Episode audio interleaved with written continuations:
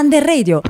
Ciao a tutti amici di Under Radio, siamo Cristiana, Cristina e Carolina della terza C di Liceo Mercalli. Oggi tratteremo una tematica molto importante, ovvero la differenza tra i due studenti di ieri e quelli di oggi. Qui con noi oggi ci saranno i nostri compagni di classe che ci aiuteranno a capire meglio quali sono stati i fattori fondamentali che hanno portato a questo cambiamento. Tempo libero, social, rapporti con i genitori, religione, ma anche diversità e aspirazione. Ed eccoci qui amici di Under Radio. Partendo dal tempo libero, ad esempio, Cristiana, cosa vorresti fare nel tempo libero? Allora, io di solito faccio sport durante la settimana e ehm, nel weekend esco con le mie amiche, di solito um, andiamo anche in discoteca oppure passiamo del tempo insieme. Per parlare del tempo libero sono venuti a trovarci dei nostri compagni di classe Fabrizio, Luca e Andrea. Ad esempio voi ragazzi cosa preferite fare nel tempo libero? Allora, a me piace andare a giocare a calcio oppure andare a fare pallanuoto, che è lo sport che pratico, oppure uscire con i miei amici la sera. Io non sono l'unico che pratica sport in Italia, infatti il, oltre il 60% dei giovani pratica lo sport, in particolare tra i 3 e i 17 anni, e solo il 50% lo continua con, uh, in maniera costante. No, io principalmente nel tempo libero lo sfrutto per giocare con i miei amici, ma online, ai videogiochi, oppure raramente il weekend esco con loro. Tu invece Luca cosa preferisci fare? Io principalmente il mio tempo libero lo passo col telefono, sui social network, ad esempio su Instagram, su TikTok o su YouTube e raramente esco insieme ai miei compagni, infatti eh, a differenza di Oricchio sono molto meno atletico e sportivo. Gli adolescenti in passato cosa facevano nel tempo libero? A differenza di oggi nel passato, soprattutto ad esempio negli anni Ottanta, eh, il tempo libero veniva passato molto diversamente rispetto ad adesso, eh, soprattutto per la mancanza dei social network e quindi... Infatti secondo voi i social hanno influito in questo cambiamento? Sì, sicuramente hanno influito molto, eh, limitando ad esempio il tempo che si passa, a, mh, mm, si passa all'aperto, ad esempio giocando a calcio con gli amici oppure uscendo. Ehm, uscendo. Grazie ragazzi per essere stati qui con noi oggi.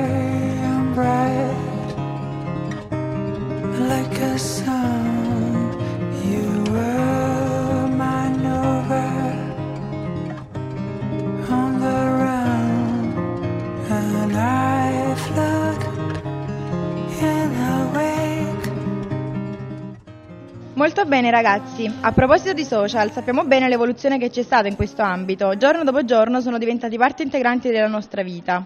Ad esempio, Cristina, tu quanto tempo passi e che social utilizzi maggiormente? Solitamente passo molto tempo su Instagram e TikTok, che sono diventati diciamo, i social più influenti nell'ultimo periodo. E solitamente quindi passo gran parte delle, delle mie serate sui social. Tu invece, Cristiana? Anche io come te passo le mie giornate sui social, maggiormente Instagram e TikTok che sono diventati anche i social più diffusi tra noi ragazzi. Uh, qui con noi uh, ci sono Alessandro, Mattia e Fabrizio che uh, ci parleranno e approfondiranno meglio questo argomento. In che modo si sono sviluppati i social e il mondo del web negli anni? Nel corso degli anni i social hanno ottenuto un'importanza sempre maggiore e si sono imposti nella vita di tutti i giorni dei giovani. Con la diffusione dei social e del web sono anche cambiati i rapporti sociali e oggi parleremo proprio di questo argomento facendo un dibattito e decidendo e eh, parlando del fatto se i rapporti sociali sono stravolti o evoluti rispetto al passato. Oggi siamo passati da tecnologie informatiche obsolete a una rivoluzione tecnologica. Questo ha implicato un cambiamento di mentalità notevole. La rivoluzione tecnologica, infatti, ha favorito lo sviluppo di applicazioni per, comunica- per la comunicazione come WhatsApp, Instagram e Facebook e così via. È quindi facile pensare che un adulto non abbia le conoscenze necessarie per affrontare questo tipo di socialità e di conseguenza ci sono molte persone che nella fascia di età compresa tra i 40 e i 90 anni che non riescono ancora a immergersi in questo mondo ancora tutto da scoprire. In verità ci sono anche molti adulti che sono riusciti a entrare in questo nuovo sistema, favorendo lo smart working e la, l'industria delle comunicazioni. Quindi possiamo giungere alla conclusione che anche gli adulti possono perfettamente inserirsi in questo contesto sociale se hanno una giusta predisposizione mentale. Sappiamo bene che lo sviluppo dei social ha portato grandissime conseguenze, anche negativamente. Uh, in particolare, quindi, come si è sviluppato il cyberbullismo? Il disprezzo delle generazioni passate nei confronti dei social è dovuto anche appunto alla diffusione di atteggiamenti negativi che sul web possono sfociare in vere e proprie forme di bullismo. Il cyberbullismo può essere praticato da chiunque in qualsiasi momento e il fatto che il bullo spesso rimanga anonimo può influire ancora più negativamente sulle vittime. Un altro aspetto molto importante è quello delle conseguenze del cyberbullismo, in quanto le vittime spesso tengono a manifestare segnali di disagio come insonnia e inappetenza, oltre che ad attacchi di panico e ad atteggiamenti antisociali. Pertanto le conseguenze, le conseguenze psicologiche sono dannosissime e non vanno sottovalutate.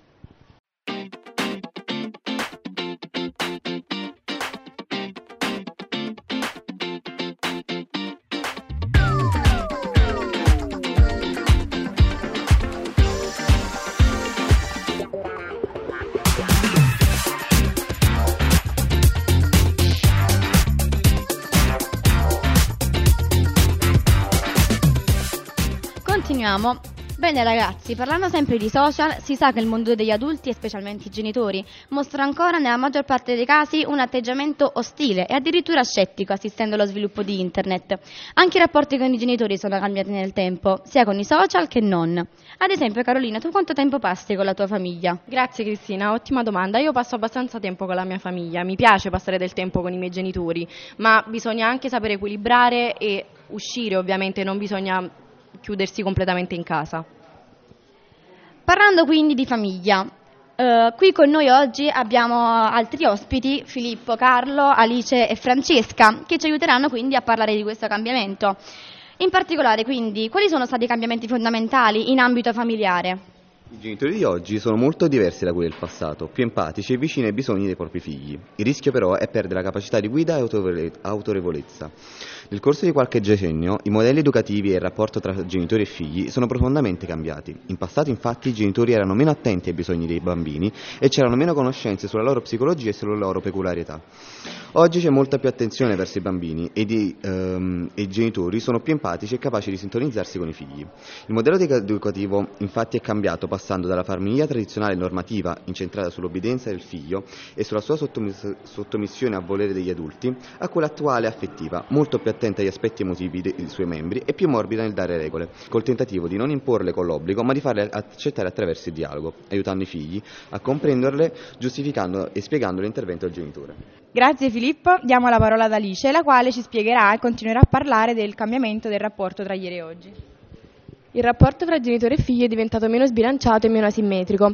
In passato l'assenza di comunicazione e confidenza oggi sono state colmate in favore dello scambio e del confronto. In altri tempi accadeva più frequentemente che fossero i genitori a decidere per i figli, dalle piccole questioni quotidiane fino alle scelte più importanti e impegnative, fino persino alla scelta del partner.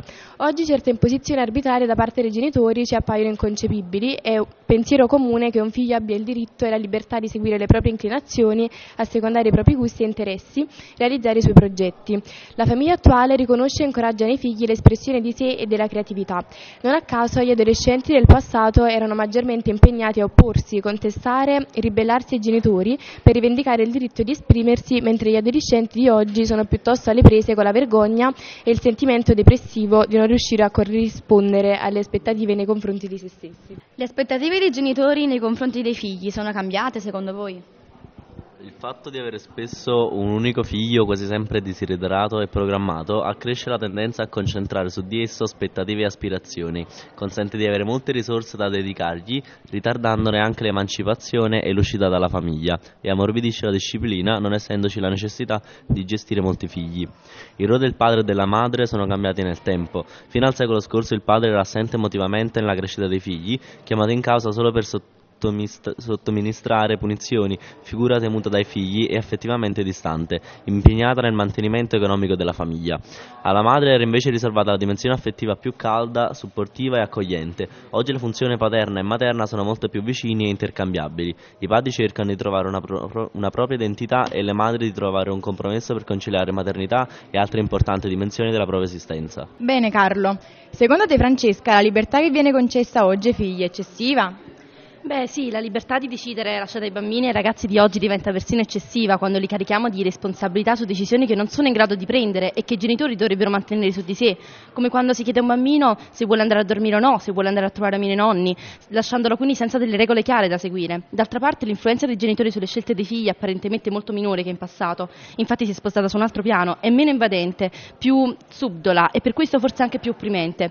I genitori di oggi tendono maggiormente a identificarsi col figlio, rischiando di vederlo come un prolungamento di sé, di riconoscere e accettare la sua individualità e i suoi desideri, ma poi di utilizzare la sua vita come campo di realizzazione personale, trasferendo su, altro, eh, trasferendo su di essa i progetti che dovrebbero invece riguardare la propria.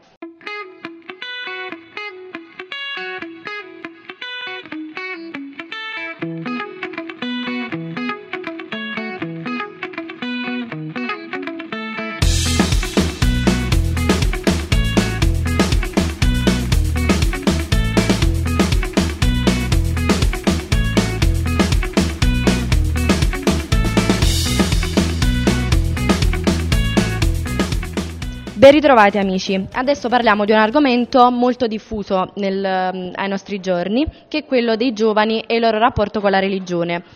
Eh, abbiamo due compagni di classe, tra quali Dario e Federica, che ci parleranno del loro rapporto con la religione. È un argomento molto interessante, infatti i nostri genitori a volte possono influenzare anche le nostre credenze. Per analizzare questo argomento oggi mi aiuteranno loro. Dario, qual è il tuo credo religioso? Fede, a dire la verità io sono agnostico. Io invece sono molto cattolica, ma perché non sei credente? Perché non penso di poter stabilire e non mi interessa se Dio esiste o meno, anche se sono stato battezzato. Da cosa è scaturito il vostro credo religioso? Io sin da piccola sono stata inserita in un contesto religioso da mio nonno, che mi portava in chiesa, e tuttora quando ho tempo ci vado. Un comportamento un po' inusuale per un adolescente di oggi. Secondo un'indagine LARD, su 100 giovani, soltanto a metà circa si dichiara cattolica. Tra l'altro di questo 50% solo un quarto frequenta la messa domenicale, che per me è importantissima. Nel 1970 la percentuale invece era del 73,5%. Comunque c'è un dato rilevante, cioè che il 90% dei, batti- dei bambini sono battezzati. Sono battezzati così tanti bambini perché in passato c'erano più cattolici in Italia e di conseguenza i genitori battezzano i bambini senza che loro possano scegliere, essendo appunto neonati. Tra l'altro il battesimo viene spesso considerato una tradizione. Certo, ma devi riconoscere che la Chiesa, in questa età di nichilismo, cioè perdita di valori, rappresenta un punto visto per i giovani. Ma quali valori? Nel passato c'era, un, uh, c'era una minore apertura mentale, quindi i valori ecclesiastici erano più condivisi dalla, me- dalla massa. Oggi invece i giovani si stanno accorgendo che la Chiesa non è al passo con i tempi. Per esempio le donne sono escluse da molte cariche come quelle di Papa, cardinali, vescovi e preti. Su questo ti do ragione. Comunque spero che la percentuale di cristiani aumenti, perché la cristianità è una visione del mondo da abbracciare, che va ben oltre l'impossibilità delle donne di ricoprire certe cariche religiose. Grazie ragazzi, siete stati molto esaustivi, vorrei continuare a parlare con voi, ma adesso è il momento di parlare di diversità.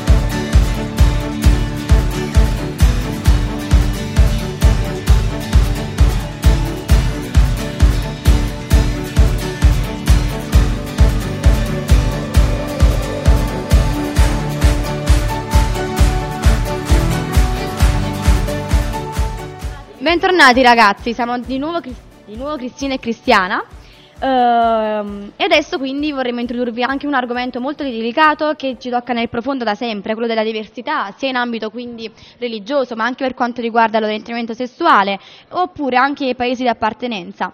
Uh, ad esempio, quindi negli ultimi 30 anni, quanto è cambiata l'inclusività dei migranti nelle scuole ma anche nel resto quindi delle città? Allora, sicuramente molto. Infatti in Italia in questi anni il 10% degli studenti non ha la cittadinanza italiana. Rispetto ai loro coetanei autoctoni, questi ragazzi e ragazze scelgono spesso percorsi scolastici diversi. Nonostante l'elevato numero di alunni stranieri presso le scuole italiane, ancora esistono diversità rispetto ai compagni italiani. Ad evidenziare questo dato c'è il rapporto del MIUR. Infatti nell'anno scolastico 2019-2020 eh, si sono iscritti nelle scuole del nostro paese 877.000 ragazzi e ragazzi nazionalità straniere. Si tratta di un dato che dagli anni 80 ad oggi è andato progressivamente aumentando, ma che negli ultimi anni si sta stabilizzando. Grazie Massimo. Fabrizio, com'è la distribuzione territoriale degli alunni di nazionalità straniera nel nostro paese?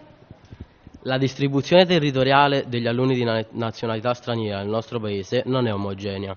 La presenza è particolarmente forte in Lombardia, dove risiede il 25,6% degli studenti stranieri. Uno su quattro gli alunni con cittadinanza straniera in Italia risiedono in Lombardia. L'Emilia Romagna eh, in, in Emilia Romagna risiedono il 12% di tutti gli studenti stranieri. Analizzando invece i dati dal livello territoriale, vediamo che a ospitare la quota più elevata di alunni stranieri nel 2019 era la provincia di Prato, in Toscana, il 28%. È aumentata la presenza degli stranieri nelle scuole negli ultimi anni? E quanto? In base ai dati MIUR, quella degli studenti stranieri nati in Italia è l'unica componente in crescita nella popolazione scolastica italiana.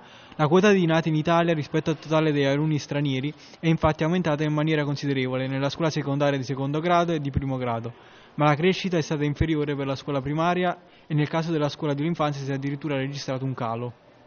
Uh, per quanto riguarda invece l'orientamento sessuale, sappiamo bene quindi che è diventata giorno dopo giorno una tematica sempre più delicata. Attraverso la diffusione dei mezzi di comunicazione e dei social, l'integrazione della comunità LGBTQ è diventata più semplice. Uh, sì, i mezzi di comunicazione hanno aiutato l'integrazione della comunità LGBT. Uh, per fare un esempio si potrebbe parlare di un documentario realizzato alla fine degli anni 90 da un'associazione Agedo, che, il quale obiettivo era quello di raccontare de, uh, la diffusione di un argomento che era un tabù negli anni precedenti, ovvero della ehm, diffusione della mm, comunità LGBT nelle scuole, quindi parlare principalmente con gli adolescenti. Grazie Lorenzo. Ludovica, come viene vissuta l'omosessualità a scuola e quali criticità presenta? La scuola e il gruppo dei pari rivestono un'influenza notevole sulla formazione dell'identità sessuale e dell'autostima di gay e lesbiche. Essi costituiscono il luogo privilegiato per sviluppare una positiva immagine di sé, particolarmente instabile nell'età adolescenziale, contrastando eventuali dinamiche rifiutanti presenti nelle famiglie di origine. Um, uno dei più grossi limiti è l'adesione incondizionata a modelli eterosessisti dati per scontato, con atteggiamenti omofobi. omofobi. Ecco che il bisogno di accettazione porta gay e lesbiche a nascondere la propria sessualità per paura del rifiuto in cambio dei benefici che l'appartenenza a un gruppo apporta, sostegno emotivo, sviluppo delle abilità sociali, indipendenza dai valori familiari.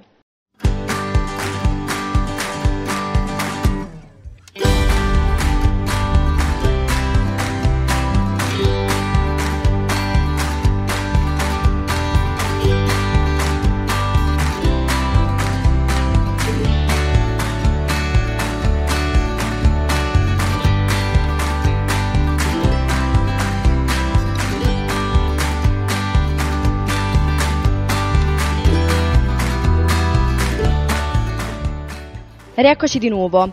Adesso tratteremo di un argomento, quello delle aspirazioni, molto importante. Di solito noi quando pensiamo alle aspirazioni molto eh, spesso ehm, associamo le aspirazioni all'ambito lavorativo, molto importante perché alcuni giovani di oggi non sanno ehm, le loro aspirazioni per il futuro e in questo oggi mi aiuterà Christian. Christian, quali erano i lavori che le persone svolgevano di più? In passato le persone erano più disponibili a svolgere certi lavori come quelli manuali, come ad esempio nelle fabbriche, mentre oggi le persone sono invogliate, soprattutto dai genitori, ad entrare in certi licei per poi entrare in specifiche università come medicina e successivamente specializzarsi e laurearsi in certi lavori, divenendo ad esempio medici poiché le persone sono più interessate a certi lavori, incominciano a mancare in moltissimi paesi posti lavoro e per questo sono costrette a viaggiare all'estero alla ricerca di lavoro. Le persone inoltre fanno uso in alcuni casi di aiuti dall'esterno per entrare in certe facoltà o istituzioni, infatti sono stati scoperti casi di persone che hanno cercato di aiutare ragazzi giovani a superare degli esami di ammissione per, per esempio in alcuni test d'entrata alla facoltà di medicina o negli esami per entrare alle scuole militari. E quindi la domanda che ci poniamo è quali saranno i titoli lavori più richiesti tra qualche anno? Attraverso uno studio fatto sul mercato del lavoro in questi ultimi decenni, i mestieri che avranno maggior successo e richiesta saranno in ambito economico-statistico, giuridico, politico-sociale, medio-sanitario e ingegneria. Quella, quei lavori che avranno una maggior richiesta di assunzione saranno in ambito soprattutto digitale ed elettronico. Inoltre la nuova prospettiva di impiego che sta prendendo forma è quello dei lavori detti green job. Ok, grazie Christian. Abbiamo concluso il nostro podcast. Ragazze, come vi sembra sia andato questo podcast? Secondo me è stato un bel podcast anche perché l'argomento era molto importante. E... È stato sicuramente coinvolgente e ha aiutato anche quindi a farci capire fondamentalmente quali sono stati i cambiamenti fra ieri ed oggi e come quindi possiamo immaginarci un futuro.